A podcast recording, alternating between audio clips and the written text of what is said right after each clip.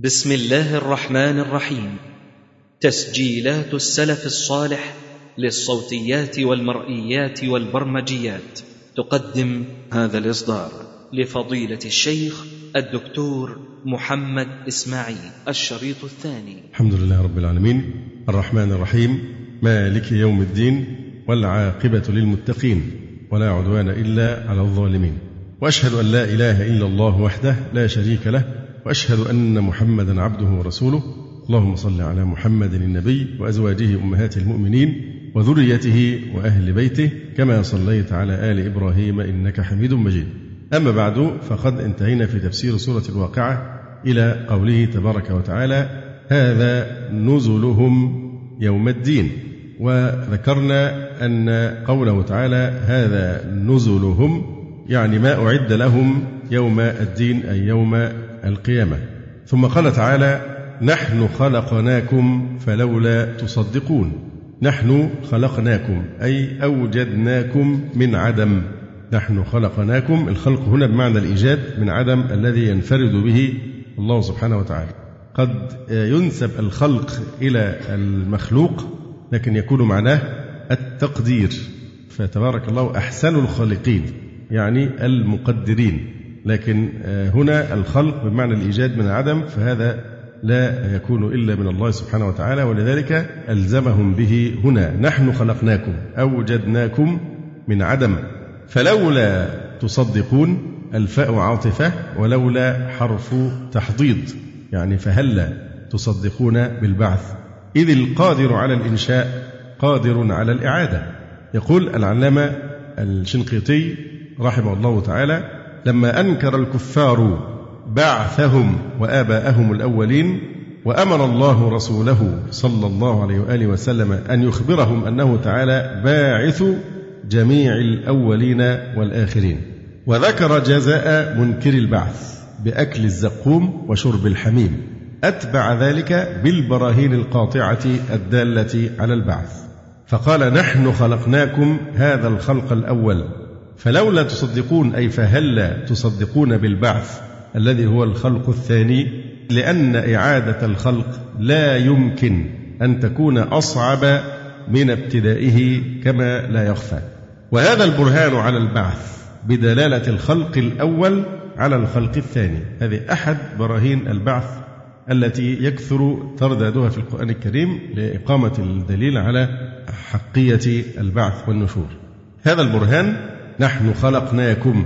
فلولا تصدقون جاء موضحا في آيات كثيرة جدا كقوله تعالى وهو الذي يبدأ الخلق ثم يعيده وهو أهون عليه. طبعا لا يصح أن يقال في حق الله سبحانه وتعالى الشيء الفلاني أسهل على الله من الشيء الفلاني. إطلاقا.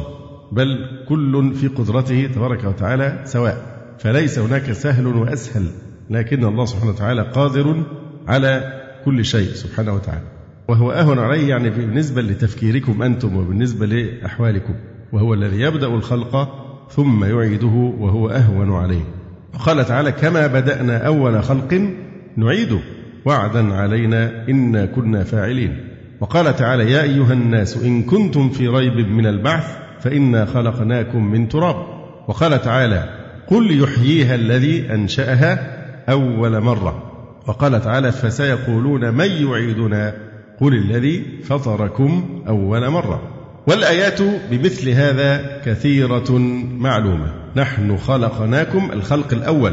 فهل تصدقون بالبعث الذي هو الخلق الثاني؟ فلولا كما ذكرنا حرف تحضيض ومعناه طلب بحث وشدة. فالآية تدل على شدة حث الله للكفار. وحضه لهم على التصديق بالبعث لظهور برهانه القاطع الذي هو خلقه لهم أولا. كما تلاحظون كتاب أضواء البيان في إيضاح القرآن بالقرآن يعتبر أقوى الكتب التي في قضية تفسير القرآن بالقرآن. صحيح سبقه إلى هذا المنهج الإمام ابن كثير رحمه الله تعالى ولكن الشنقيطي في استيعاب الآيات في الموضع الواحد وربطها بنظائرها في القران لا شك أنه يعتبر أقوى الكتب في تفسير القرآن بالقرآن. الكتاب مبني على أساسا على هذا المعنى. اسمه أضواء البيان في إيضاح القرآن بالقرآن. نحن خلقناكم فلولا تصدقون أفرأيتم ما تمنون؟ أأنتم تخلقونه أم نحن الخالقون؟ نحن قدرنا بينكم الموت وما نحن بمسبوقين؟ على أن نبدل أمثالكم وننشئكم فيما لا تعلمون. هذه الجملة من الآيات ابتداء من قوله تعالى أفرأيتم ما تمنون وما بعدها؟ أفرأيتم النار التي ترون أفرأيتم الماء الذي تشربون؟ إلى آخره. هذه كلها فيها فن التسهيم. فيها فن التسهيم وهو أن يكون مبتدأ الكلام دليلا على آخره وآخره دليلا على أوله كما سنلاحظ في هذه الجملة من الآيات الكريمة. أفرأيتم ما تمنون؟ الهمزة للاستفهام الإنكاري. وأفرأيت يعني إيه؟ أفرأيتم يعني أخبروني.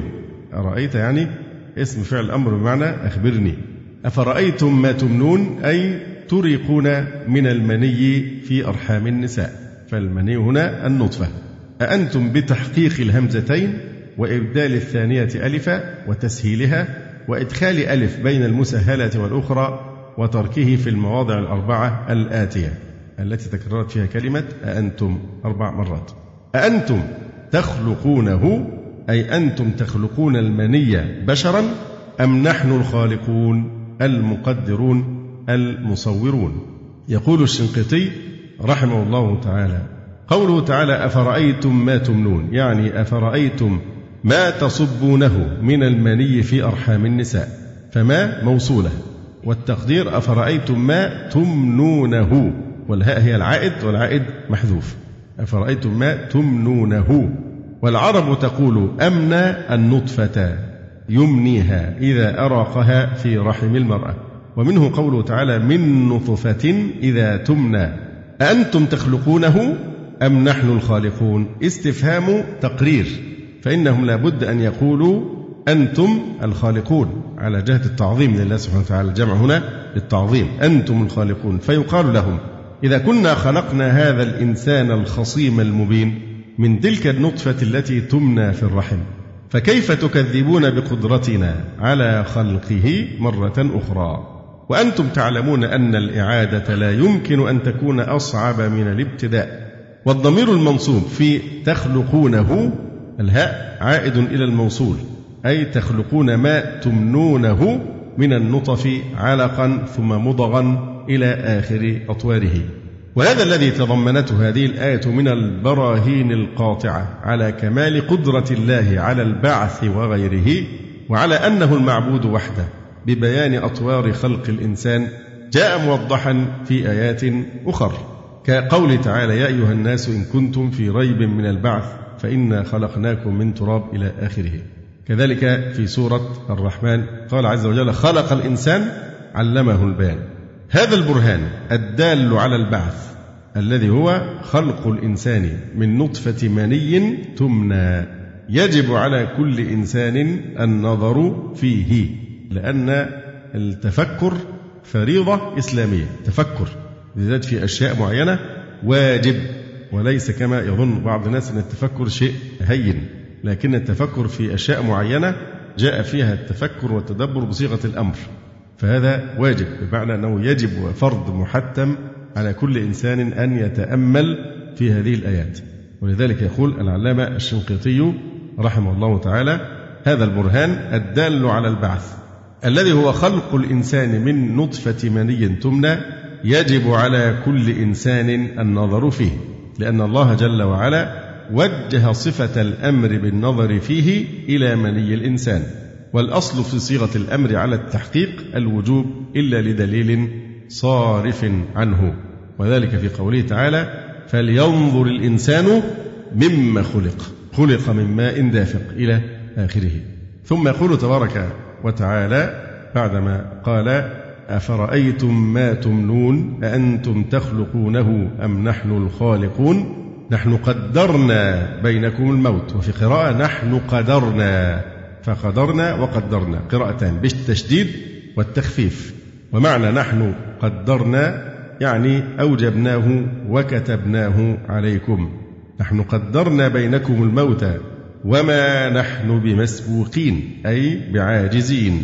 على أن نبدل أمثالكم وننشئكم فيما لا تعلمون. ما نوع ما؟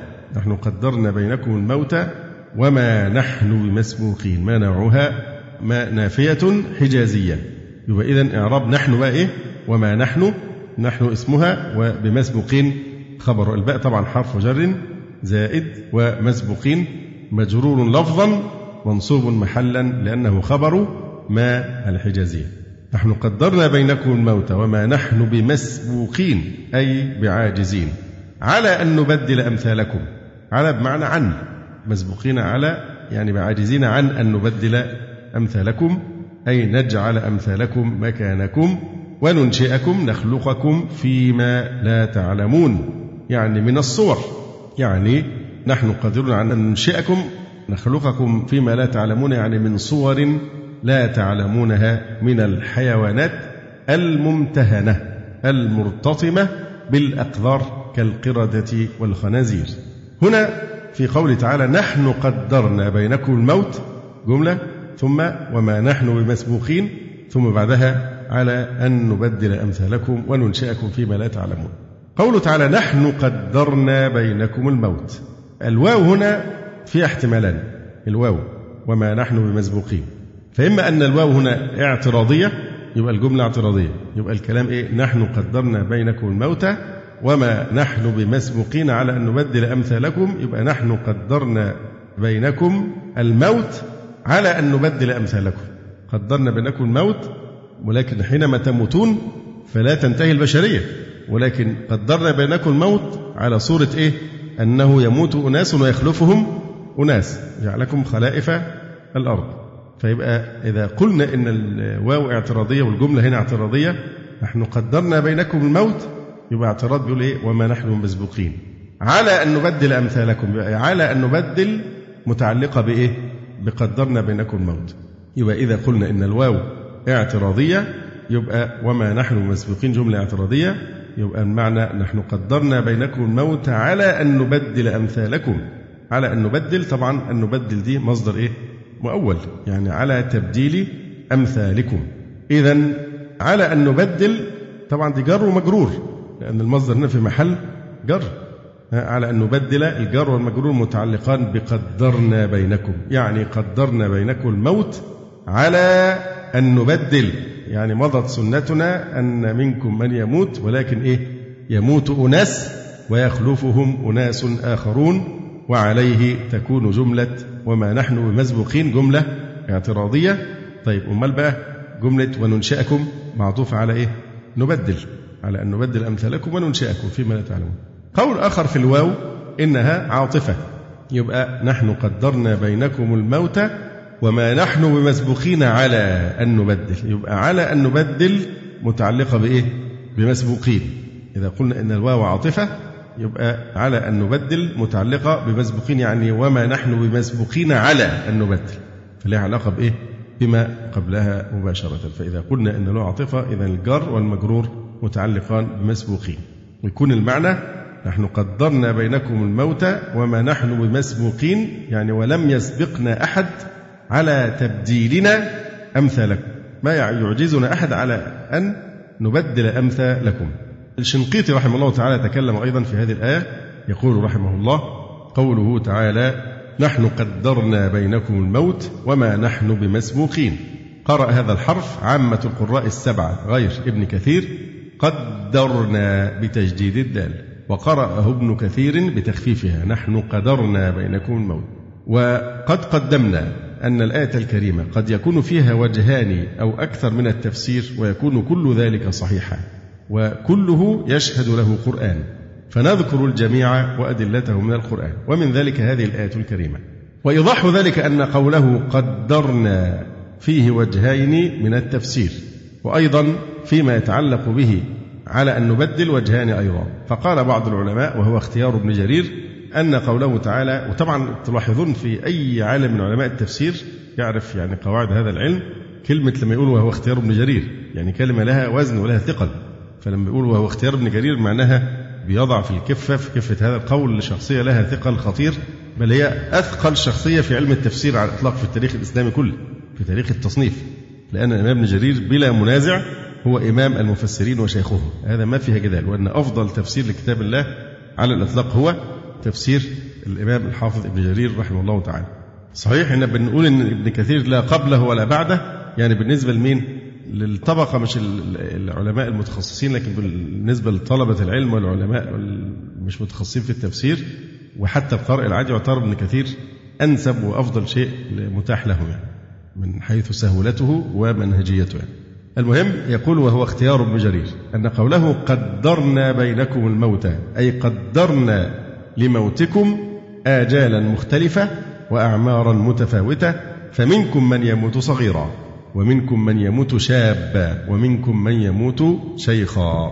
يبقى قدرنا بينكم الموت يعني معناها إيه بقى؟ ده اختيار ابن جرير. قدرنا لموتكم آجالا مختلفة. فقد يأتي الموت الطفل أو الشاب أو الشيخ. هذا المعنى.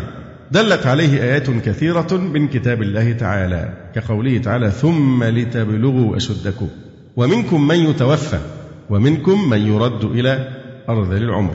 وقال تعالى ثم لتبلغوا أشدكم ثم لتكونوا شيوخا ومنكم من يتوفى من قبل ولتبلغوا أجلا مسمى ولعلكم تعقلون. قال تعالى وما يعمر من معمر ولا ينقص من عمره إلا في كتاب.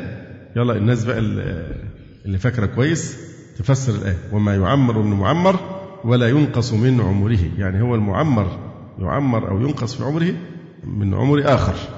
وما يعمر من معمر ولا ينقص من عمر آخر. مش نفس المعمر لأن دام يعمر بيطول عمره لكن الثاني بيقصر عمره فيبقى شخص ثاني وما يعمر من معمر ولا ينقص من عمر إيه؟ آخر إلا في كتاب. وقال تعالى ولن يؤخر الله نفسا إذا جاء أجلها. وقال تعالى وما نحن بمسبوقين. أي وما نحن بمغلوبين. والعرب تقول سبقه على كذا. أي غلبه عليه وأعجزه عن إدراكه. فمعنى وما نحن بمسبوقين. أي وما نحن بمغلوبين على ما قدرنا من آجالكم وحددناه من أعماركم فلا يقدر أحد أن يقدم أجلا أخرناه ولا يؤخر أجلا قدمناه. فإذا لاحظتم المعنى هنا؟ أن المعنى بين نحن قدرنا بينكم الموت يعني جعلنا لكل منكم أجلا حددنا آجالا معينة لأعماركم وما نحن بمسبوقين هذا الأجل لا يستطيع أحد أن يؤخره أو يقدمه عما كتبه الله سبحانه وتعالى. وما نحن بمسبوقين يعني ما نحن بمغلوبين. على ما قدرنا من آجالكم وحددناه من أعماركم فلا يقدر أحد أن يقدم أجلا أخرناه ولا يؤخر أجلا قدمناه. وهذا المعنى دلت عليه آيات كثيرة كقوله تعالى فإذا جاء أجلهم لا يستأخرون ساعة ولا يستقدمون وقال تعالى إن أجل الله إذا جاء لا يؤخر وقال وما كان لنفس أن تموت إلا بإذن الله كتابا مؤجلا لكل أجل كتاب. على هذا القول فقوله تعالى نحن قدرنا بينكم الموت وما نحن بمسبوقين على أن نبدل أمثالكم ليس متعلقا بمسبوقين. يبقى الواو هنا على القول الاختيار ابن جرير الطبري أو على الكلام الذي ذكرناه آنفا. يبقى هنا الواو اعتراضية. يبقى كلمة على أن نبدل أمثالكم مش متعلق بالمسبوقين لا متعلق بإيه؟ نحن قدرنا بينكم الموت. والمعنى نحن قدرنا بينكم الموت على أن نبدل أمثالكم أي نبدل من الذين ماتوا أمثالا لهم نوجدهم. وعلى هذا فمعنى تبديل أمثالهم إيجاد آخرين من ذرية أولئك الذين ماتوا. وهذا المعنى تشهد له آيات كثيرة من كتاب الله تعالى كقوله عز وجل إن يشأ يذهبكم ويستخلف من بعدكم ما يشاء كما أنشأكم من ذرية قوم آخرين. إلى غير ذلك من الآيات. وهذا التفسير هو اختيار ابن جرير.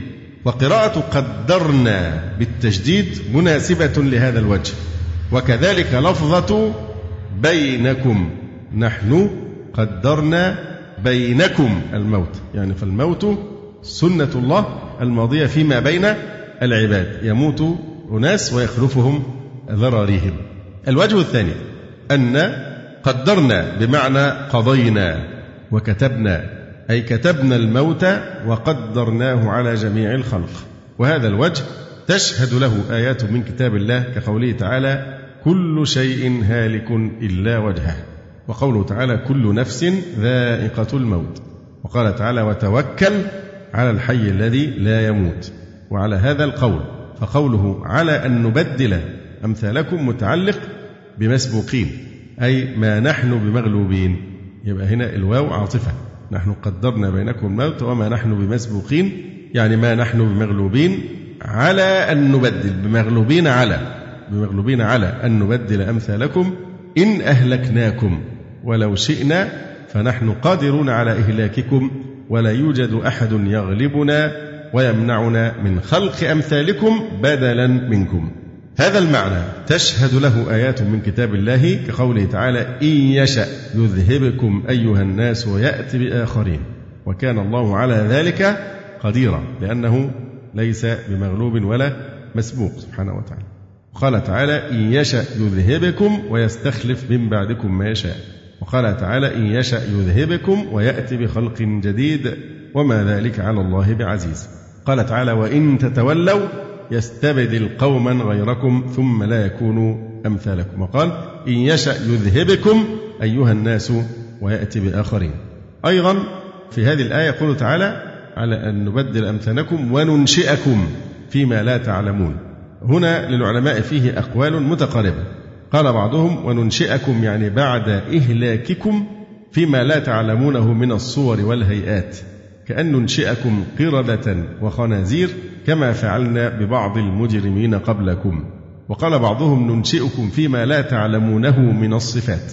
فنغير صفاتكم ونجمر المؤمنين ببياض الوجوه ونقبح الكافرين بسواد الوجوه وزرقة العيون إلى غير ذلك من الأقوال. فهذا فيما يتعلق بتفسير هذه الآية الكريمة. الآيات وهي قوله تعالى أفرأيتم ما تمنون أأنتم تخلقونه أم نحن الخالقون نحن قدرنا بينكم الموت وما نحن بمسبوقين. على أن نبدل أي نجعل أمثالكم مكانكم وننشئكم نخلقكم فيما لا تعلمون من الصور كالقردة والخنازير. أو ننشئكم فيما لا تعلمون يعني في الآخرة كما ذكر تبييض وجوه المؤمنين وتسويد وجوه الكافرين. ولقد علمتم النشأة الأولى فلولا تذكرون.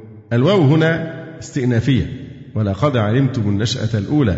في قراءة أخرى ولقد علمتم النشاءة الأولى. بالألف بعد الشين. وفي قراءة بسكون الشين بلا ألف. النشأة الأولى. فلولا تذكرون طبعا هذا فيه إدغام التاء الثانية في الأصل في الذال. أصلها فلولا تتذكرون فأدغمت التاء الثانية في الذال. وفي قراءة بتخفيف الذال. فلولا تذكرون. قراءة أخرى فلولا تذكرون. ولقد علمتم النشأة الأولى فلولا تذكرون. أفرأيتم ما تحرثون؟ أنتم تزرعونه أم نحن الزارعون؟ أفرأيتم ما تحرثون؟ أي ما تثيرون الحرث هو أن تثير الأرض يقلب الأرض. تحرثون تثيرون الأرض وتلقون البذر فيها. أنتم تزرعونه؟ يعني أنت بتعمل إيه؟ أنت بتحرث الأرض وتطهرها من الديدان والهوام وتعرضها للشمس تقلبها ثم بعد ذلك إيه؟ هذه تهيئة للزراعة ثم بعد ذلك تبذر الإيه؟ البذرة. هل هذا معناه أنك أنت الذي تزرع؟ أنت تأخذ بالأسباب لكن النمو الحقيقي للبذرة هو بقدرة الله تبارك وتعالى. يعني أتذكر هنا دائما أحد الإخوة الأفاضل الأساتذة الكبار في الجراحة كان يقول للمرضى يقولوا أنا باخذ أجر على الجهد اللي بعمله. اللي هو مثلا في فتح في الجرح فبينظفه أو بيقرب الحفتي الجرح وبيخيطه. لكن الالتحام نفسه الشفاء نفسه ممن؟ من الله سبحانه وتعالى. فهو لا يأخذ أجرا على الشفاء لأن الله هو الشافي. لكن بيأخذ أجر على الجهد الذي عمله الجهد الذي عمله بيده. كذلك الزارع يحرث الأرض جهد بشري.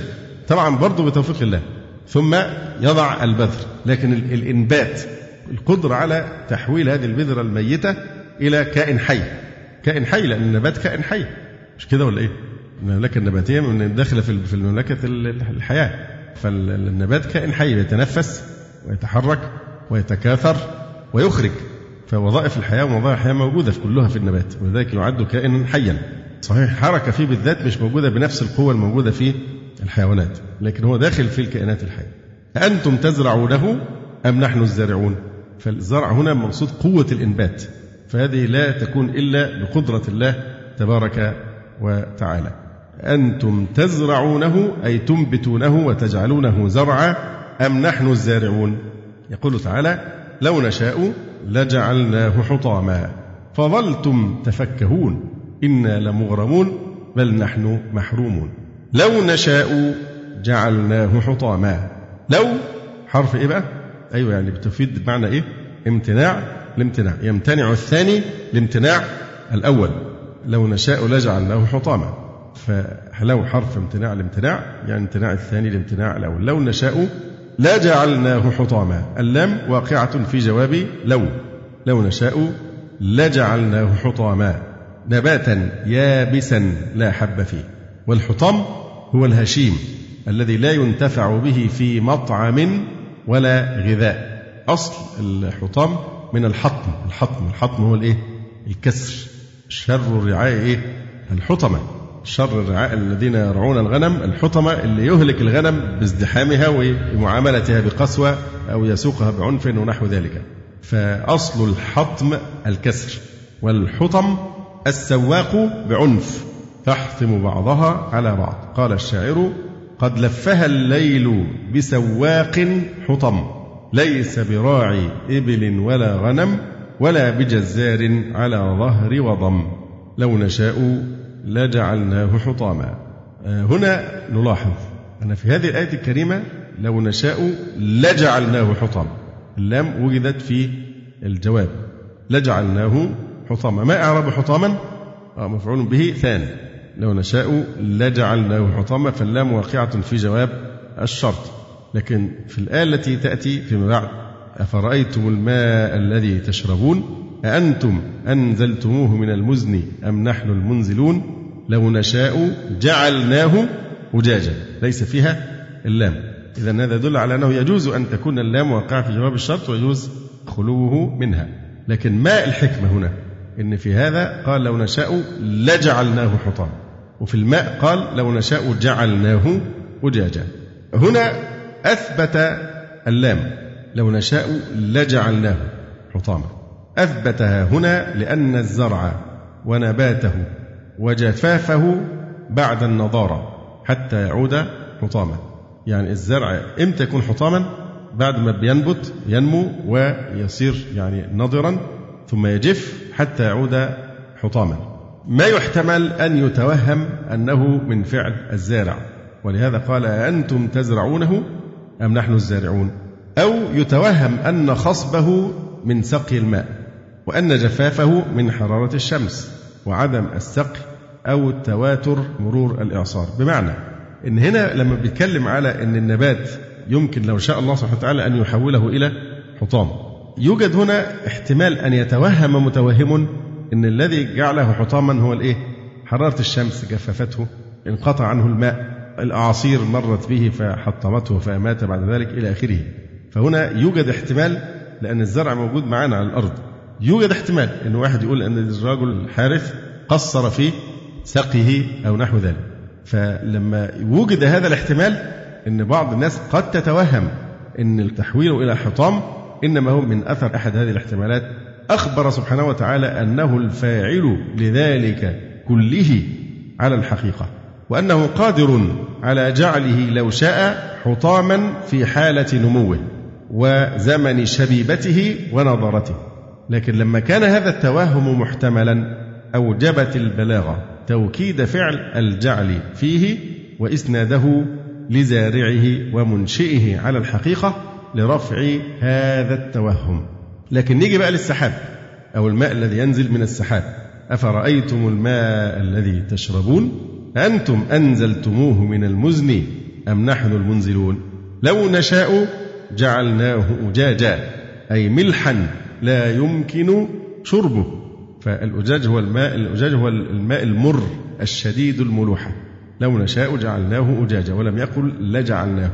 حذفت اللام هنا. لأنه لما كان إنزال الماء من السماء محالا بما لا يتطرق إليه احتمال توهم متوهم يعني إنزال الماء من السحاب لا يوجد إطلاقا احتمال أن يتوهم متوهم من البشر أنه هو الذي تسبب في أن ماء السحاب يكون مرا ملحا هل هذا وارد؟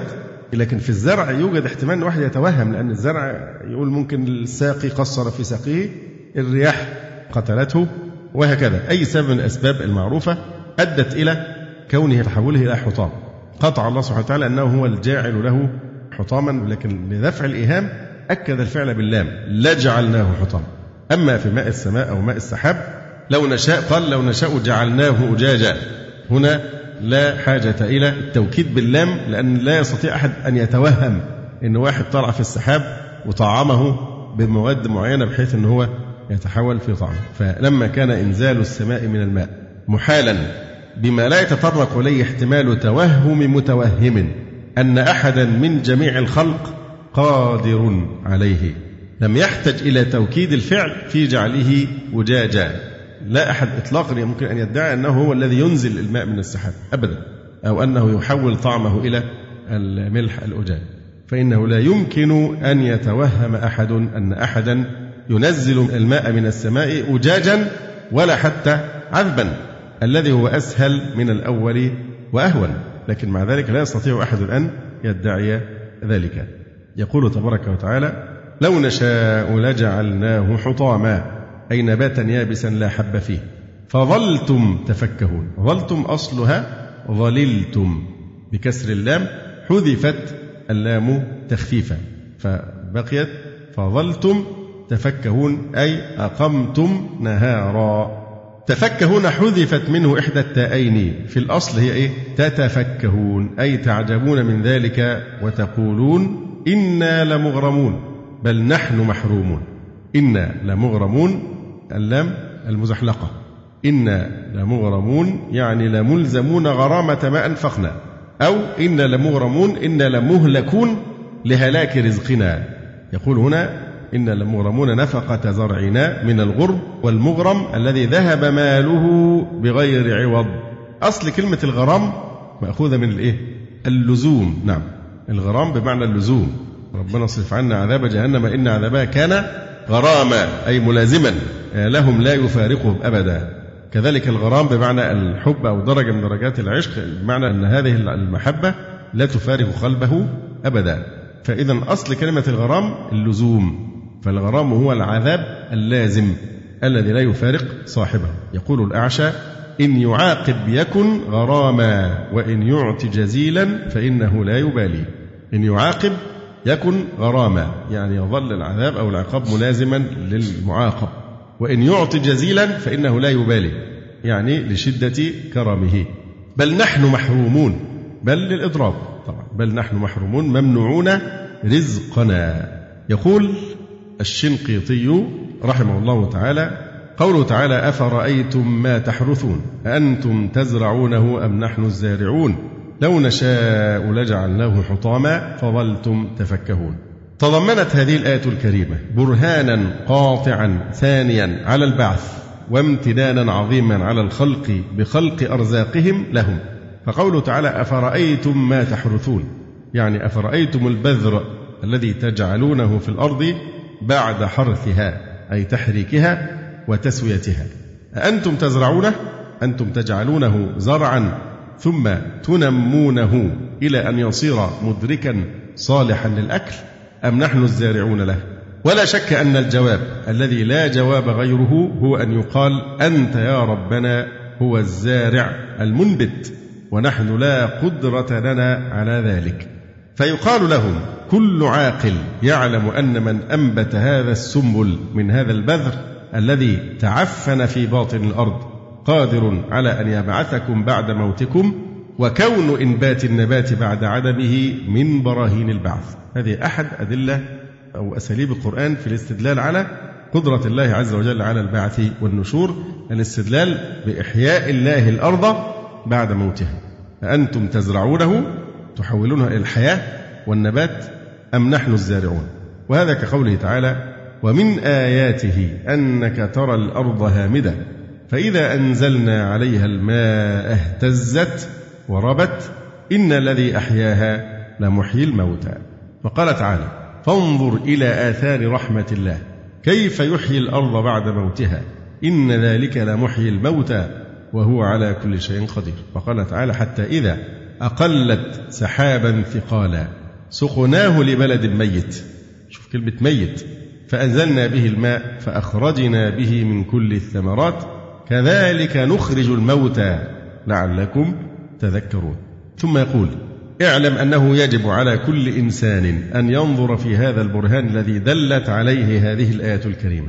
لأن الله جل وعلا وجه في كتابه صيغة أمر صريحة عامة في كل ما يصدق عليه مسمى الإنسان بالنظر في هذا البرهان العظيم المتضمن للامتنان لأعظم النعم على الخلق وللدلالة على عظم الله وقدرته على البعث وغيره وشدة حاجة خلقه إليه مع غناه عنهم. وذلك قوله تعالى فلينظر الإنسان إلى طعامه. إذا هذا تكليف بواجب على كل من ينتمي للإنسان من مسلم أو كافر كل مطالب بأن يتأمل ويتدبر في هذه النعمة. فلينظر الإنسان إلى طعامه. أن صببنا الماء صبا ثم شققنا الأرض شقا. فأنبتنا فيها حبا وعنبا وقضبا وزيتونا ونخلا وحدائق غلبا وفاكهة وأبا. متاعا لكم ولأنعامكم. والمعنى انظر أيها الإنسان الضعيف إلى طعامك كالخبز الذي تأكله. ولا غنى لك عنه. من هو الذي خلق الماء؟ الذي صار سببا لإنباته. هل يقدر أحد غير الله على خلق الماء؟ أي إبرازه من أصل العدم إلى الوجود؟ ثم هب أن الماء خلق. هل يقدر أحد غير الله أن ينزله على هذا الأسلوب الهائل العظيم؟ الذي يسقي به الأرض من غير هدم ولا غرق. ثم هب أن الماء نزل في الأرض. من هو الذي يقدر على شق الأرض عن مسار الزرع؟ ثم هب أن الزرع طلع فمن هو الذي يقدر على إخراج السنبل منه؟ ثم هب أن السنبل خرج منه فمن هو الذي يقدر على إنبات الحب فيه وتنميته حتى يدرك صالحا للأكل؟ فالتأمل في المزروعات وفي الخضروات والفواكه وهذه النعم التي يخلقها الله سبحانه وتعالى هذه آية متجددة. هي في كل واحدة منها معجزة. لكن إحنا المعجزات هناك معجزات اعتدنا عليها فبالتالي الناس يغفلون عن التأمل فيها. لكن أي بيضة تفقس بحيوان. هذه معجزة في حد ذاتها. أي إنسان منا هو آية من آيات الله. فمسألة التأمل في مثل هذه الأشياء كان بعض العلماء كان يناقش قضية إثبات وجود الله تبارك وتعالى فقال إن من أدلة وجود الله عز وجل كفر الكافر أو جحود الجاحد الذي يدعي أن الله غير موجود. تعالى الله عن ذلك. كيف؟ قال لأن الآيات مبثوثة في كل شيء في الآفاق وفي أنفسنا. كل ما تقع عينك عليه هو شاهد بقدرة الله وتوحيد الله كما قال الشاعر فيا عجبا كيف يعصى الإله أم كيف يجحده؟ الجاحد وفي كل شيء له آية تدل على أنه واحد كل ما تقع عينك عليه. ابتداء من نفسك أنت. يعني كل شيء كل ذرة في جسمك وفي كيانك هي صارخة قدرة الله وبتوحيد الله تبارك وتعالى. فمع فشو هذه الآيات بالذات في عصور الاكتشافات العلمية الحديثة التي وقفنا عليها في الأفلاك والأجرام السماوية وفي داخل جسم الإنسان وفي كل شيء فكون هؤلاء الكفار تقع أعينهم على هذه الآيات بل ربما كانوا أكثر حظا في الاطلاع عليها من المسلمين. لأنهم الذين يشتغلون بالبحوث المتقدمة المتطورة هذه. وكونوا يرى هذه الآيات ثم مع ذلك يبقى على الكفر والإلحاد معناه أن هناك قدرة هي التي شلت قلبه عن أن ينقاد للإيمان أو هي التي وضعت قفلا على قلبه وختمت عليه بحيث لا يخرج منه الكفر ولا يدخل فيه الإيمان. فده ده دليل في حد ذاته. وجود الكافر أحد الأدلة. وجود لأن, لأن الآيات واضحة جدا وصارخة على التوحيد. وهم يرونها ومع ذلك لا يعلمون إيه؟ لا يعلمون يعلمون ظاهرا من الحياة الدنيا. فالنظر للظاهر فقط. النظر للظاهر. الزلازل زي النهارده كان الساعة 7 وثلث كده في زلزالة خفيفة. حسيتوا بيها؟ الزلزال يقول لك طبقات مش عارف إيه بتاعت الجيولوجيا بتنزلق فوق بعضها فينشأ كذا ده تفسير الأمور بالظاهر بظاهرها. الخسوف أو الكسوف يفسروها بيجي إزاي؟ فهذا تفسير ظاهري لكن الإنسان العاقل ينفذ إلى ما وراء هذه الظواهر من دلالتها على قدرة الله. فكل شيء يعزونه هم بينشغلوا بتفسيره. بينشغلوا بتفسير تفسير مادي. لكن ما هي القوة التي هي وراء هذه الأشياء؟ تحجب قلوبهم عن التفكر فيها. فلذلك كان كفر الكافر هو في حد ذاته دليل على وجود قوة قاهرة حجبت عنه الإيمان مع توفر دلائل التوحيد في كل ما حوله من أشياء. ومع ذلك حجب الله الإيمان عن قلبه آه، لحكمته تبارك وتعالى. فإذا التدبر في هذه الأشياء أيضا هو نفسه منا من الله سبحانه وتعالى ونعمة أن يفتح قلب المؤمن لينظر وليتفكر. وإلا فكم نفى الله العقل عن الكفار مع أنهم لهم عقول. لكن لما لم يستعملوها فيما خلقت من أجله وهو الاستدلال بها على التوحيد صح أن يوصفوا بأنهم صم بكم عمي فهم لا يعقلون. مع أنهم يسمعون لكن سماع البهائم يسمعون لكن بدون عقل تماما كما قال تعالى ومثل الذين كفروا بربهم كمثل الذي ينعق بما لا يسمع إلا دعاء ونداء. مثل الذين كفروا مع الرسل الذين يدعونهم إلى التوحيد كشخص ومثل الذين كفروا كالذي ينعق ينعق يرفع صوته مناديا بما لا يسمع. ما هنا ليدل أنه غير عاقل حيوان جماد أو أو يعني غير عاقل بما لا يسمع. إلا دعاء ونداء. يعني الحمار البقرة أي نوع من الحيوانات لو وقفت أمامه قرأت أمامه المعلقات السبع مثلا هيفهمها؟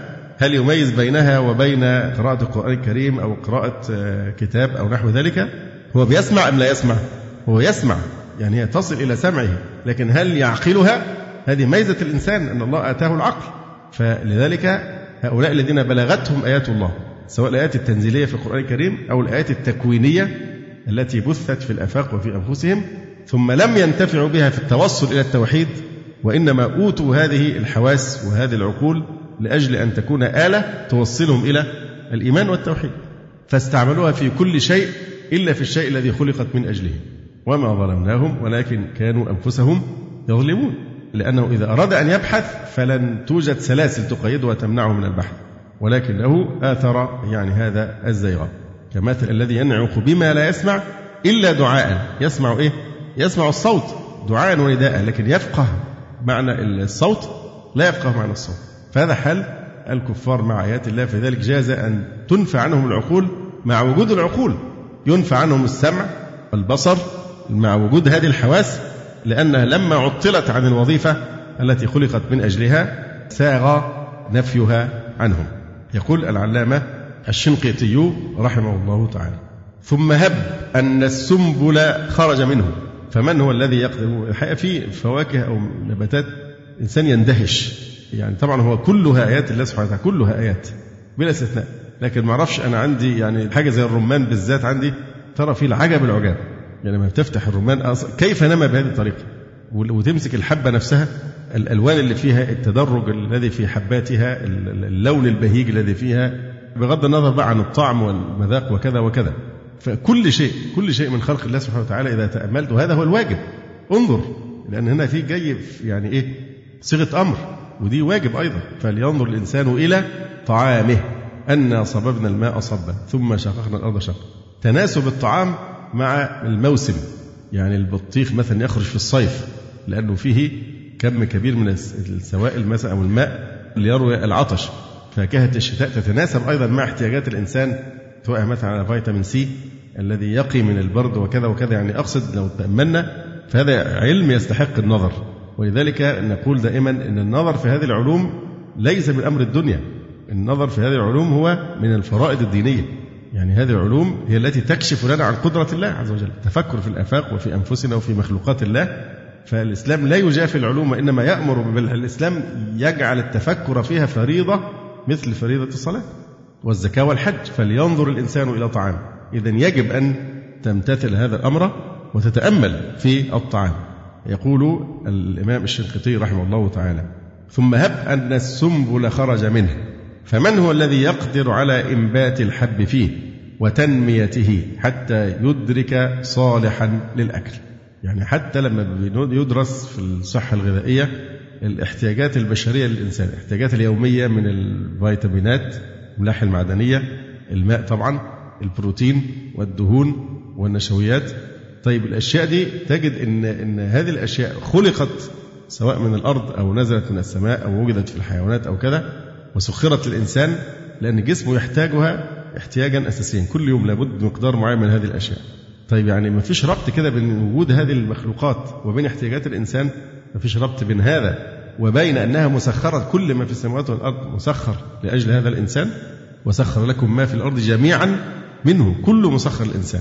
فليس هناك يعني قوة مدبرة هي التي خلقت هذه الأشياء ليحتاجها هذا الإنسان بهذه الطريقة؟ يقول تعالى انظروا إلى ثمره إذا أثمر وينعه إن في ذلكم لآيات لقوم يؤمنون. أي انظروا إلى الثمر وقت طلوعه. ضعيفا لا يصلح للأكل. وانظروا إلى ينعه. يبقى انظروا إلى ثمره في بداية الطلوع قبل أن يصلح. في بداية النشأة يعني. انظروا إلى ثمره إذا أثمر في البداية ولم ينضج بعد وينعه. وانظروا إليه أيضا في حالة الإيه؟ بعد أن صار يانعا مدركا صالحا للأكل. تعلموا أن الذي رباه ونماه حتى صار كما ترونه وقت ينعه قادر على كل شيء. منعم عليكم عظيم الإنعام سبحانه وتعالى. ولذلك قال إن في ذلكم لآيات لقوم يؤمنون. فاللازم أن يتأمل الإنسان وينظر في طعامه ويتدبر قوله تعالى أنا صببنا الماء صبا ثم شققنا الأرض شقا. إذا علوم النبات علوم الحيوان علوم التشريح علوم الفضاء أو الفلك علوم الهندسة علوم الطب دي فرع من علوم التوحيد. واضح ولا غير واضح؟ هذه فرائض دينية لكن أنت تدرسها وتسخر العلم فيما خلقت من أجله الحقائق العلمية لأنها تدل على الله سبحانه وتعالى. فالمحاولة الجاهلة من الكفار والعلمانيين أنهم يحاولون أن يفصلوا العلم عن خالقه أو الحقائق العلمية عن خالقها سبحانه وتعالى. هي خلقت أصلا لتدلنا على التوحيد. وهم حريصون أشد الحرص على أن يجردوا المواد العلمية من أي ربط بالدين بل عندهم أن الواحد ما يكون علميا وملتزما بالمنهج العلمي إلا إذا أهمل الدين تماما وما جابش سيرته ما ينفعش واحد حتى يقول بسم الله الرحمن الرحيم في بحث علمي يقول لك أنت إيه اللي جايبه ده في وسط كلام علمي؟ فهذا هو تجهيل العلم لأن العلم كما قلنا مرارا وهذه من أعظم مفاخر الإسلام أن العلم ليس محايدا في قضية الدين. الذي يقول هذا إنسان مكابر جاحد ملحد. العلم ليس محايدا. العلم بكليته يعني كل ما يصدق عليه وصف العلم أو الحقيقة العلمية هو قطعا منحاز بكليته إلى الإسلام. فليس العلم كما يحاولون أن يخدعوا الناس ويظنون أن العلم غير الدين أو أن العلم محايد لا دين له. لا العلم مسلم مؤمن موحد وليس محايدا. فهذا من التلبيس والتدليس. وأنا أقول أن الربط هنا بالحقائق لا أقصد النظريات. لكن الحقائق العلمية قطعا العلم منحاز تماما إلى الإسلام ولا يعرف إطلاقا أن حصل تصادم بين آية قرآنية أو حديث صحيح وبين حقيقة علمية. ممكن يحصل تصادم مع نظرية لكن حقائق لا يمكن يحصل تصادم. بمنتهى البساطة لسبب وجيه وهو أن الذي خلق الكون وأودع فيه هذه السنن التي نسميها القوانين هو هو الذي أنزل الوحي. فإذا كان المصدر واحدا كيف يتعارضان؟ وهذا ما يؤيده الواقع ليس مجرد دعوة ولكن ما عرف في تاريخنا لا محاكم التفتيش للعلماء والباحثين ولا الحكم بالإعدام على واحد عشان عمل بحث علمي وما إلى ذلك. الإسلام على الإطلاق لم يعرف إطلاقا خصام بين العلم والدين. بالعكس العلم خادم للدين. العلم منحاز بكليته إلى الإسلام. وربما يعني حكيت لكم من قبل قصة موريس بوكاي جراح فرنسي مشهور. جدا نشأ في آه، أسرة نصرانية كاثوليكية متعصبة للدين النصراني لكن كان يحتار جدا حينما يقرأ آيات في أو نصوصا في التوراة أو في الإنجيل فيها تعارض مع الحقائق العلمية. وسمع عن القرآن الكريم ثم بدأ يعمل دراسة فيها مقارنة بين إحصاء يعني ودراسة للآيات التي لها ارتباط بالحقائق العلمية بكل العلوم المتاحة وكيف تناولها التوراة ثم الإنجيل ثم القرآن الكريم. وعمل دراسة. تطلع طبعا يعني تقريبا معظم النصوص الموجودة في التوراة والإنجيل المحرفين متصادمة تماما مع الحقائق العلمية. القرآن الكريم أثبت أن بدراسة أيضا إحصائية أثبت أن جميع الآيات التي وردت فيها إشارة إلى حقائق علمية كلها متوافقة مع العلم ولم يثبت إطلاقا تناقض بين آية قرآنية وبين حقيقة علمية. فطبعا انبهر بذلك جدا وألف كتابه الشهير الذي ترجم إلى لغات عدة وترجم أكثر من مرة اللغة العربية آه، وترجمه أول ما ترجمه الأخ العقيد. فالكتاب انتشر في العالم كله كل العالم. كتاب موريس بوكاي التوراة والإنجيل والقرآن والعلم. كتاب موجود ومتوفر وكتاب رائع جدا في هذا المضمار يعني. طبعا له قصة حكيتها لكم قبل كده بتاعت الحرامي. كان هو بيعمل الكتاب ده أهله كانوا بدأوا يحسوا بموضوع أنه بدأ يقترب من الإسلام. فكان كتب الكتاب وخلص المخطوطة ووضعها في مكان معين. فأهله عرفوا أنه ناوي يصدر هذه الدراسة التي فيها انحياز كامل للإسلام. ف... وأنه اعتنق الإسلام. في الغرب عادي جدا إن واحد يعلن محتاج واحد حرامي خبرته كذا وكذا. عادي ما فيش مشكلة. يعني ما حدش هيمسك عليه حاجة. هو فده عادي في الغرب تعلن عن أي حاجة أنت عايزها. فالمهم جاء جالهم واحد لص محترف فقالوا له إحنا عايزين نسرق المخطوطة من بيته بيت موريس بوكاي في المكان الفلاني والنقاط الضعف في البيت هي كذا وكذا تستطيع من خلالها إنك إيه تدخل البيت وتجيب لنا المخطوطة دي طبعا مقابل مبلغ فاللص أنجز المهمة ودخل البيت وحصل على المخطوطة بس أخرها عنده في البيت شوية وأخذ اللص يقرأها حتى أسلم آه. وسلم المخطوطة مرة ثانية لموريس بوكاي فالشاهد يعني إن الحديث العلاقة بين الإسلام والعلم هذا من أعظم مفاخر الإسلام.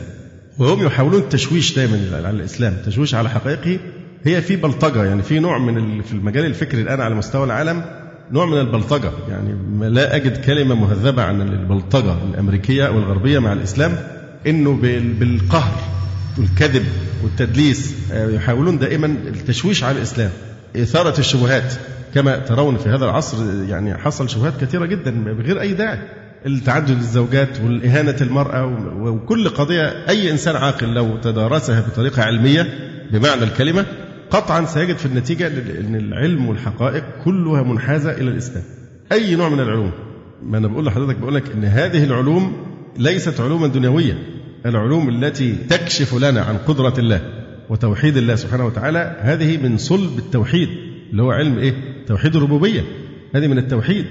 التفكر فيها لما تدرس أنت النحل لتتأمل آيات الله في النحل. لما تدرس الجبال لتتأمل خلق الله سبحانه وتعالى في الجبال آه، أو النمل أو أي شيء من هذه الأشياء. ده المفروض أن أي علم من هذه العلوم هو الذي يكون سبب من أسباب زيادة الإيمان. علم التشريح. أي علوم العلوم الطبية بالذات الطب لأن ربنا قال وفي أنفسكم أفلا تبصرون. علم الفلك. لكن هذه القاعدة أن العلم منحاز بالكلية إلى الإسلام.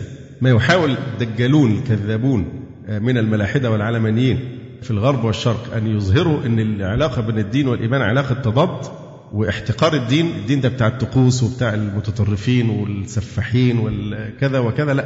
هذا هذه بلطجة فكرية وبيحاولوا أن يشوشوا قد يشوشون على بعض الناس كل الوقت أو على كل الناس بعض الوقت. ولكن لن يستطيعوا أن يحجبوا نور الشمس عن كل الناس كل الوقت. فلا بد مع الأيام كل شيء بينكشف ولله الحمد. فرغم الحرب التي على الإسلام في كل بقاع الدنيا الناس في إقبال بالذات في الغرب في إقبال شديد جدا على الدخول في الإسلام. مع كل هذا التشويش فما بالك لو زال مثل هذا التشويش الذي يريدون به أن يصدوا عن سبيل الله ويبغوها عوجا؟ إيه معنى يبغوها عوجا؟ مش عايزين الناس يشوفوا الإسلام على صراط الحقيقية. لا يبغونها عوجا عايزين يظهروا الإسلام على أنه عوج مش مستقيم بتشويهه وهيهات. يعني كما قال تعالى يريدون أن يطفئوا نور الله بأفواههم ويأبى الله إلا أن يتم نوره ولو كره الكافرون. فطبيعي أن الكافرون يكونوا كارهين. إذا لو واحد وقف على الأرض عشان بس يطفي الشمس يطفي الشمس واقف وبينفخ عشان يطفي الشمس فما بالك بنور الله؟ هل يقوى أحد أن يطفئ نور الله؟ يعني بينفخ عشان يطفي الشمس يبقى مجنون. يقول الشنقيطي رحمه الله تعالى فاللازم أي الواجب أن يتأمل الإنسان وينظر في طعامه ويتدبر قوله تعالى أن صببنا الماء صبا ثم شققنا الأرض أي عن النبات شقا. إلى آخر ما بيناه. وقوله تعالى في هذه الآية الكريمة لو نشاء لجعلناه حطاما. يعني لو نشاء تحطيم ذلك الزرع لجعلناه حطاما. أي فتاتا وهشيما. ولكن لم نفعل ذلك رحمة بكم. ومفعول فعل المشيئة محذوف. يعني لو نشاء إيه؟ لجعلناه حطاما. فالمفعول هنا محذوف للاكتفاء عنه بجزاء الشرط. فتقديره إيه؟ لو نشاء تحطيمه لجعلناه حطاما. فظلتم تفكهون. قال بعض العلماء المعنى فظلتم تعجبون من تحطيم زرعكم. وقال بعض العلماء تفكهون بمعنى تندمون على ما خسرتم تندمون على ما خسرتم من الإنفاق عليه. كقوله تعالى فأصبح يقلب كفيه على ما أنفق فيه من الندم والتحسر. وقال بعض العلماء تفكهون تندمون على معصية الله التي كانت سببا لتحطيم زرعكم. والأول من الوجهين في سبب الندم هو الأظهر. فظلتم تفكهون يعني تعجبون من تحطيم زرعكم. ثم يقول تبارك وتعالى أفرأيتم الماء الذي تشربون؟ أفرأيتم الماء الذي تشربون؟ ما إعراب الذي؟ آه صفة للماء طبعا. ما حدش يقول اسم موصول لأن ده نوعها نوعها لكن لما يقول إعرابها ها؟ أفرأيتم الماء الذي؟ صفة للماء الذي تشربون. أي الذي إيه؟ تشربونه. لكن حذف العائد. أأنتم أنزلتموه من المزن أم نحن المنزلون؟ أأنتم أنزلتموه من المزن أي من السحاب جمع مزنة. فالمزن إما السحاب أو أبيضه السحاب الأبيض أو السحاب ذي الماء. أأنتم أنزلتموه من المزن أم نحن المنزلون؟ لو نشاء جعلناه أجاجا أي ملحا لا يمكن شربه. فالماء الأجاج هو المر الشديد الملوحة. وذكرنا سر حذف اللام هنا. لأن لا يوجد احتمال أن يتوهم متوهم أو أن ينازع آه، مجادل في أنه يقدر على فعل ذلك فلذلك لم يحتج إلى تأكيدها باللام. فلولا أي فهلا تشكرون أي الله على نعمته فلولا تشكرون أي تشكرون الله على نعمته سبحانه وتعالى. يقول الشنقيطي رحمه الله تعالى تضمنت هذه الآية الكريمة أفرأيتم الماء الذي تشربون امتنانا عظيما على خلقه بالماء الذي يشربونه. يعني واحد من الصوفية مرة امتنع عن أكل اللحم فسأله أحد العلماء لماذا أنت تمتنع عن أكل اللحم؟ قال أخاف ألا أؤدي شكرا. أخاف دي نعمة عظيمة أو اللحم ده فأنا مش هقدر أدي شكر. فقال له ويحك أتؤدي شكر نعمة الماء؟ يعني الماء أهم. فمعنى ذلك أنك لو مش هتأدي شكره طب بلاش تشرب مية لأن نعمة الماء الماء هو الحياة وجعلنا من الماء كل شيء حي. فيعني نعمة الماء نعمة يعني عظيمة جدا من نعم الله سبحانه وتعالى على البشر. هل توجد هيئة دولية لتأمين الماء للبشر؟ لم توجد ولن توجد منذ خلق الله الأرض إلى أن يرث الأرض ومن عليها. مثل هذه الأشياء اللي هي متعلقة بالربوبية الله سبحانه وتعالى يضمنها لعباده. لماذا؟ كي يبقيهم أحياء لحكمة الابتلاء في الدنيا. أن هم كلهم موجودين في ابتلاء. فأفعال الربوبية بتأتي للخلق كلهم بدون تفريق بين مسلم وإيه؟ وكافر. فأفعال الربوبية الشمس والهواء كل هذه نعم لكن الناس لا يلتفتون إلى أنها نعم. لماذا الإنسان لا يحس بالنعمة إلا إذا افتقدها؟ فتأملوا نعمة الماء نعمة عظيمة جدا. من الذي يضمنها للبشر؟ ليس إلا الله سبحانه وتعالى. أفرأيتم الماء الذي تشربون؟ فهذه من آياته الدالة على عظمته وكمال قدرته وشدة حاجة خلقه إليه سبحانه وتعالى. والمعنى أفرأيتم الماء الذي تشربون؟ الذي لا غنى لكم عنه؟ لحظة. ولو أعدمناه لهلكتم جميعا في أقرب وقت. أأنتم أنزلتموه من المزن أم نحن المنزلون؟ والجواب الذي لا جواب غيره هو أنت يا ربنا هو منزله من المزن. ونحن لا قدرة لنا على ذلك. فيقال لهم إذا كنتم في هذا القدر من شدة الحاجة إليه تعالى فلم تكفرون به وتشربون ماءه وتأكلون رزقه وتعبدون غيره؟ لم تكفرون به وتشربون ماءه وتأكلون رزقه وتعبدون غيره؟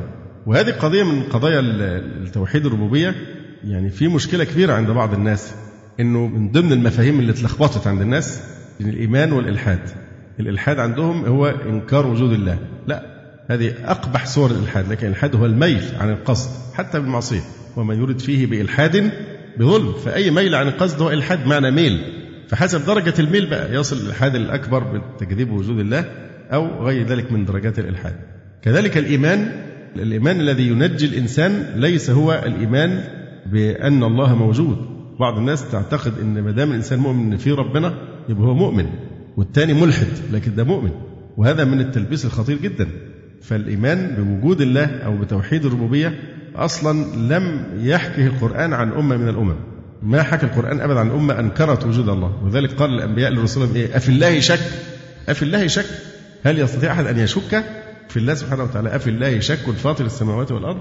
فلذلك يعني كلمة التوحيد ليست لا رب إلا الله وإنما كلمة التوحيد لا إله إلا الله. لأن المشركين كانوا يقرون بأنه لا يخلق ولا يرزق ولا يحيي ولا يميت اللي هي أفعال الربوبية كلها لا تأتي إلا من الله. ما ادعى أحد أبدا أن هناك إلها يخلق مع الله أو يرزق أو يحيي أو يميت. فأفعال الربوبية التي تأتي من الله إلى العباد هذه كل العباد يقرون بها. أما الامتحان الحقيقي فهو إيه؟ لا إله إلا الله.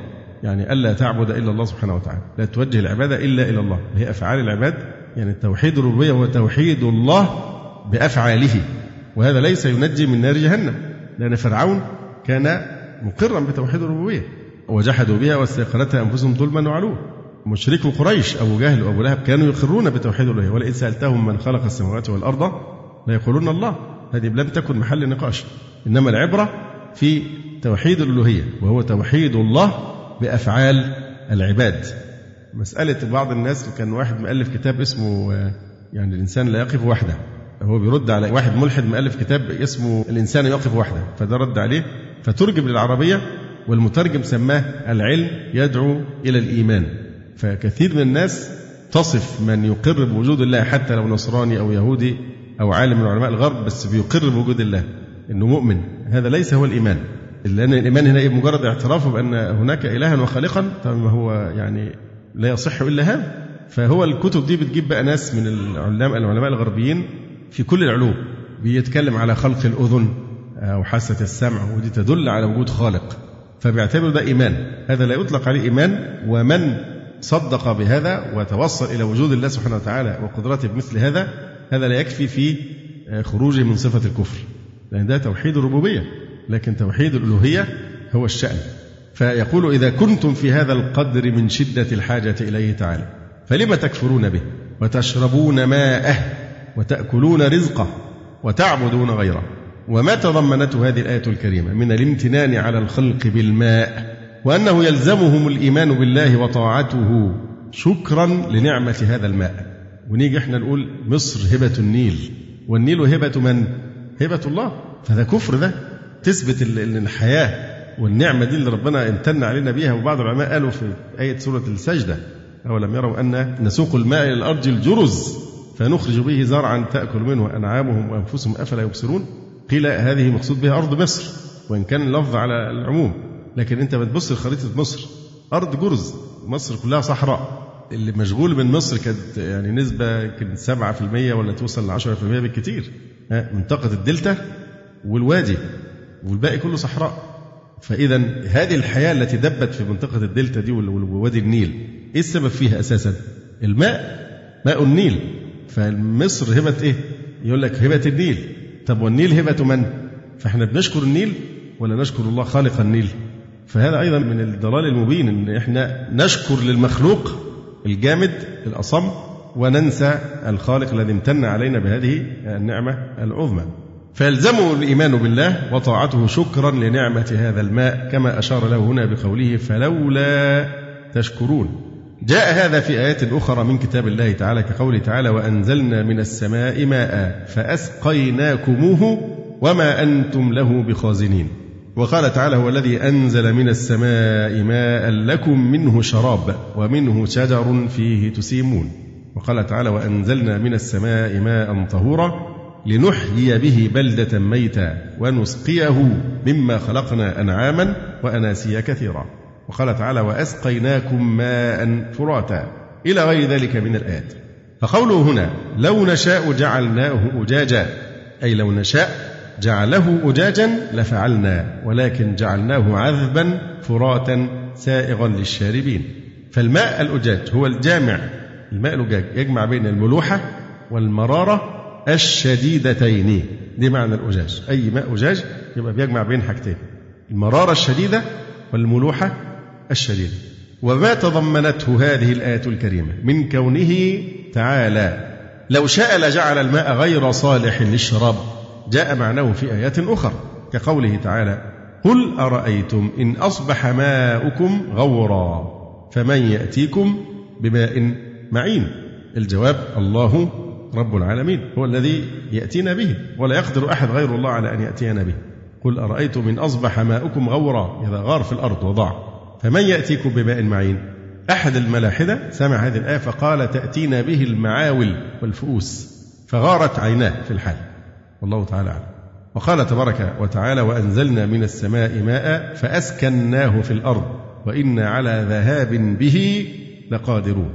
أسكناه في الأرض يعني مصر تسبح فوق بحر من المياه الجوفية. هذه من الدراسات التي ظهرت في العقود الأخيرة. من خلال الأخبار الصناعية والدراسات الجيولوجية أن مصر تسبح فوق بحر واسع جدا من المياه الجوفية الساكنة تحت الأرض فتأملوا كلمة فأسكناه في الأرض وإنا على ذهاب به لقادرون لأن الذهاب بالماء وجعله غورا لم يصل إليه وجعله أجاجا. كل ذلك في المعنى سواء بجامع عدم تأتي شرب الماء. يعني عدم تأتي شرب الماء إما بأنه يذهب في الأرض ولا نستطيع الحصول عليه وإما بأن يكون موجودا لكن يكون أجاجا شديد المرارة وشديد الملوحة. فهذا كله جامع أنه لا يتأتى الانتفاع بالماء. وهذه الآيات المذكورة تدل على شدة حاجة الخلق إلى خالقهم كما ترى. وقوله تعالى في هذه الآية الكريمة أأنتم أنزلتموه من المزن؟ يدل على أن جميع الماء الساكن في الأرض النابع من العيون والآبار ونحو ذلك أن أصله كله نازل من المزن وأن الله أسكنه في الأرض وخزنه فيها لخلقه. يبقى أصل جميع المياه التي في الأرض هي الإيه؟ السحاب وهذا يوضحه قوله تعالى وأنزلنا من السماء ماء بقدر فأسكناه في الأرض وقال تعالى ألم تر أن الله أنزل من السماء ماء فسلكه ينابيع في الأرض من السماء فسلكه ينابيع في الأرض. وقال تعالى فأنزلنا من السماء ماء فأسقيناكموه وما أنتم له بخازنين. وهذا داخل في قوله تعالى يعلم ما يلج في الأرض وما يخرج منها داخل فيه المطر. ثم يقول تعالى فلولا تشكرون لو نشاء جعلناه أجاجا. فلولا تشكرون فلولا بمعنى هلا وهي حرف تحضيض. وهو الطلب بحث وحض. والمعنى أنه يطلب منهم شكر هذا المنعم العظيم بحث وحض واعلم أن الشكر يطلق من العبد لربه ومن الرب لعبده. فشكر العبد لربه ينحصر معناه في استعماله جميع نعمه فيما يرضيه تعالى. فشكر نعمة العين ألا ينظر بها إلا ما يرضي من خلقها. يعني لا يستعملها إلا فيما يرضي الله سبحانه وتعالى الذي أعطاه إياه. فشكر نعمة العين ألا ينظر بها إلا ما يرضي من خلقها. وهكذا في جميع الجوارح. وشكر نعمة المال أن يقيم فيه أوامر ربه ويكون مع ذلك شاكر القلب واللسان. وشكر العبد لربه جاء في آيات كثيرة كقوله تعالى فلولا تشكرون كما قال هنا. وقال تعالى واشكروا لي ولا تكفرون وأما شكر الرب لعبده فهو أن يثيبه الثواب الجزيل من عمله القليل. ومنه قوله تعالى فمن تطوع خيرا فإن الله شاكر عليم. يعني يثيبه ثوابا جزيلا على عمله القليل. وقال تعالى إن ربنا لغفور شكور. ثم ينبه العلامة الشنقيطي رحمه الله تعالى تنبيها لغويا فيقول اعلم أن مادة الشكر تتعدى إلى النعمة تارة وإلى المنعم أخرى فإن عديت إلى النعمة تعدت إليها بنفسها دون حرف الجر. يعني تقول أشكر نعمة الله. فإذا كان المفعول به هو النعمة ما بنحطش إيه؟ حرف جر. أشكر لنعمة الله. لا بنقول إيه؟ أشكر نعمة الله. فإذا إن عديت مادة الشكر إلى النعمة تعدت إليها بنفسها دون حرف جر. من يأتي بشاهد من القرآن؟ رب أوزعني أن أشكر نعمتك التي أنعمت علي. طيب إذا عديت إلى المنعم سبحانه وتعالى فإنها تعد إليه بحرف الجر الذي هو اللام. كقولك نحمد الله ونشكر له أن اشكر لي ولوالديك إلي المصير. ولم تأتي في القرآن معداة إلا باللام كقوله واشكروا لي ولا تكفرون أن اشكر لي ولوالديك. وقوله تبارك وتعالى واشكروا لله إن كنتم إياه تعبدون. فابتغوا عند الله الرزق واعبدوه واشكروا له. إليه ترجعون. هذه اللغة الفصحى وتعديتها للمفعول بدون اللام لغة لا لحن. يعني تقول شكرت الله هذا لا يسمى لحنا لكن هي لغة. ومن ذلك قول أبي نخيلة شكرتك إن الشكر حبل من اتقى وما كل من أوليته نعمة يقضي. فالشاهد قول شكرتك. آه من لم يشكر الناس لم يشكر الله. نعم هذا شاهد من الحديث. وقال جميل بن معمر خلي لي عوج اليوم حتى تسلم على عذبة الأنياب طيبة النشر. فإنكما إن عجتما لي ساعة شكرتكما حتى أغيب في قبري. الشاهدون قوله شكرتكما. إذا يجوز أن تعد بدون اللام لكن هذه لغة ولا يسمى لحنا لكن القرآن الكريم لم يأتي بها إلا متعدية باللام. هذه الآيات من سورة الواقعة. قد دلت على أن اقتران جواب لو باللام وعدم اقترانه بها كلاهما سائغ. لأنه تعالى قال لو نشاء لجعلناه حطاما باللام ثم قال لو نشاء جعلناه جاجا بدونها. ثم يقول تبارك وتعالى أفرأيتم النار التي تورون؟ أأنتم أنشأتم شجرتها أم نحن المنشئون؟ نحن جعلناها تذكرة ومتاعا للمقوين. أفرأيتم النار التي تورون؟ الإراء هو إظهار النار بالقطع أفرأيتم النار التي تورون؟ أي تخرجونها من الشجر الأخضر. المقصود يعني تستخرجونها من مصادرها كالحطب وغيره. أنتم أنشأتم شجرتها كالمرخ والعفار والكلخ. طبعا المرخ والعفار تكلمنا عليهم بالتفصيل فين؟ في آخر سورة ياسين الذي جعل لكم من الشجر الأخضر نارا فإذا أنتم منه توقدون فراجعوا آخر سورة ياسين. تكلمنا في التفصيل على هذين النباتين المرخ والعفار. أنتم أنشأتم شجرتها أم نحن المنشئون؟ يعني الخالقون. نحن جعلناها تذكرة ومتاعا للمقوي نحن جعلناها تذكرة يعني لنار جهنم. بحيث إذا رأيتموها تذكركم بنار جهنم.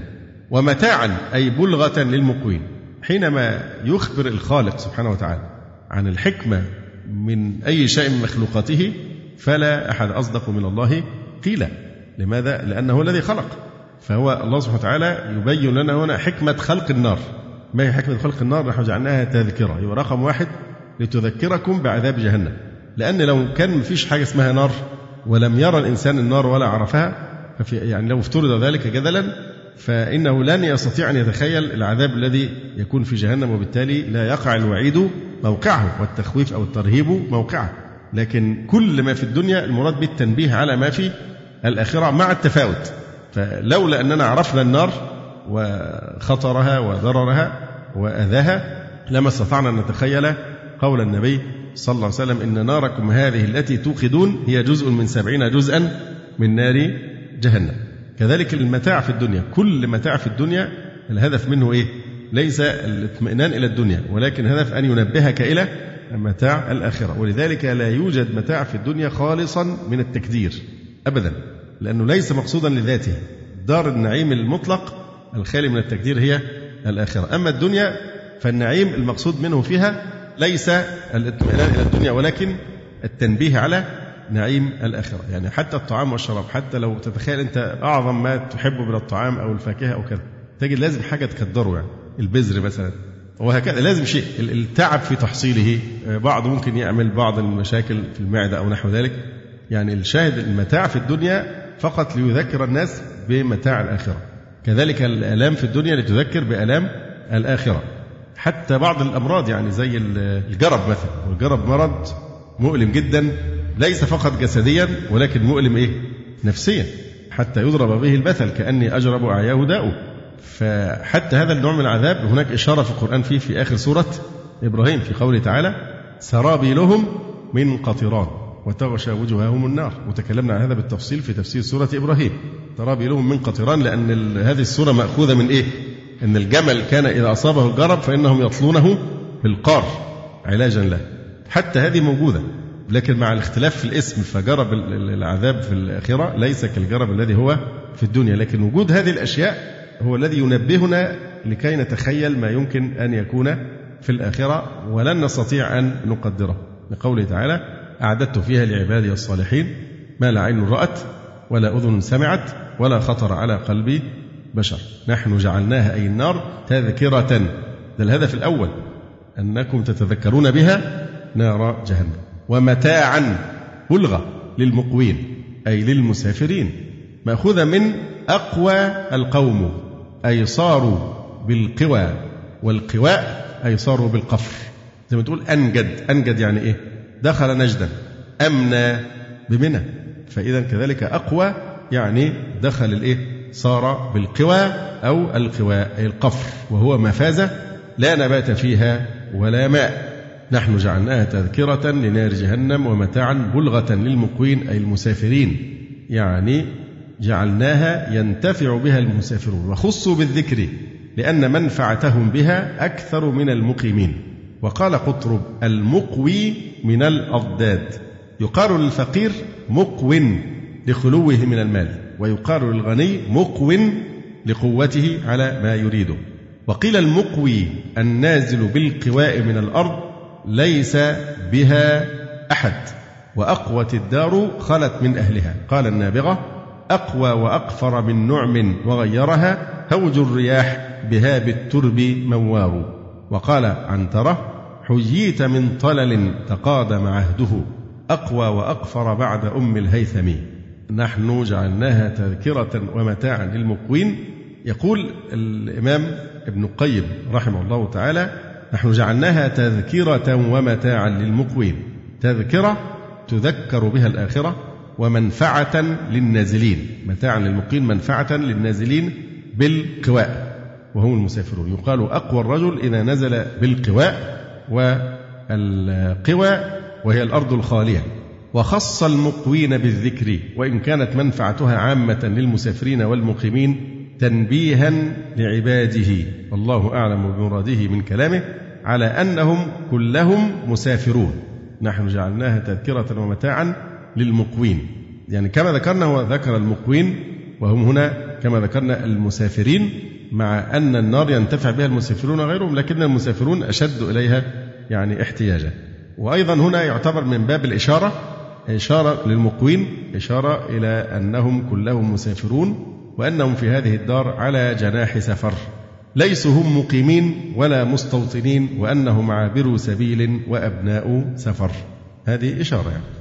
يقول علامة الشنقيطي رحمه الله تعالى قوله تعالى أفرأيتم النار التي تورون؟ أي التي توقدونها؟ من قولهم أورى النار إذا قدحها وأوقدها.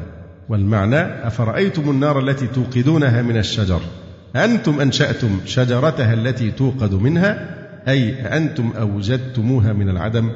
والجواب الذي لا جواب غيره أنت يا ربنا هو الذي أنشأت شجرتها ونحن لا قدرة لنا بذلك.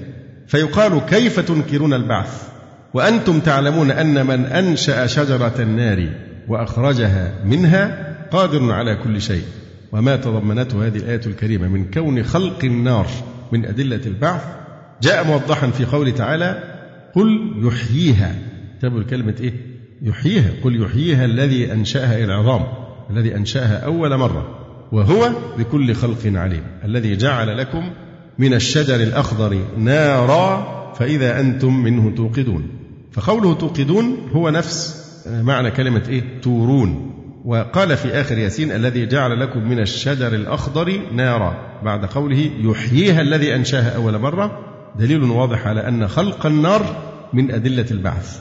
وقوله هنا أأنتم أنشأتم شجرتها؟ أي الشجرة التي توقد منها النار كالمرخ والعفار. ومن أمثال العرب في كل شجرة نار واستمجد المرخ والعفار.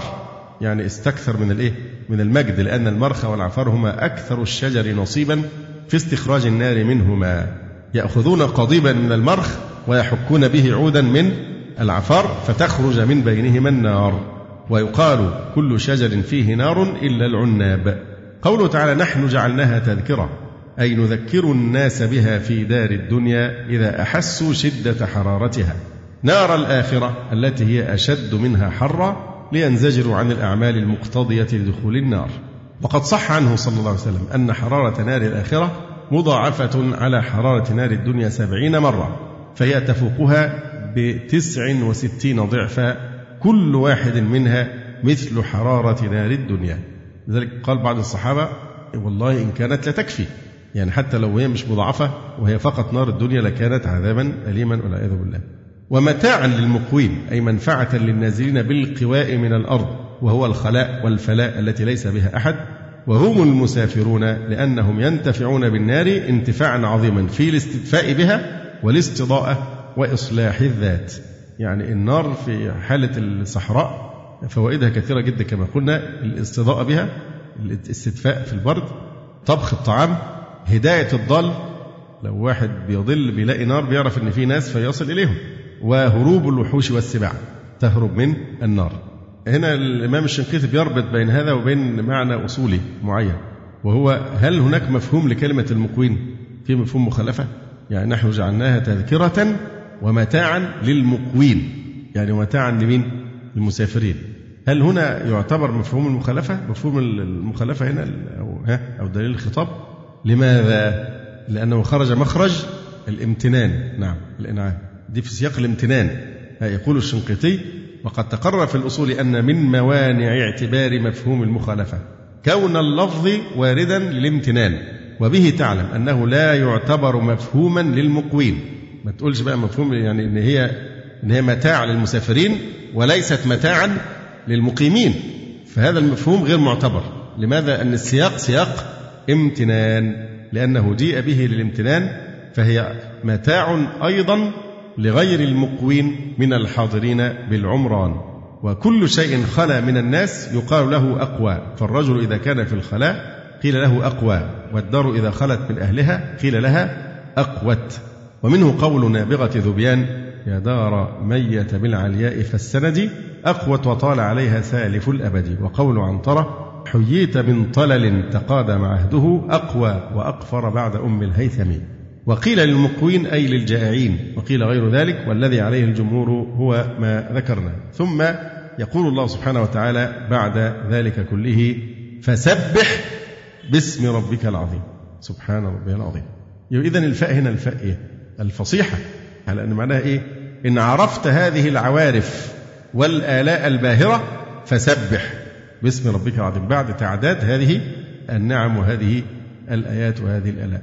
فسبح أي نزه باسم ربك العظيم أي اذكر اسم ربك مسبحا. وقيل كلمة اسم هنا مقحمة أو زائدة.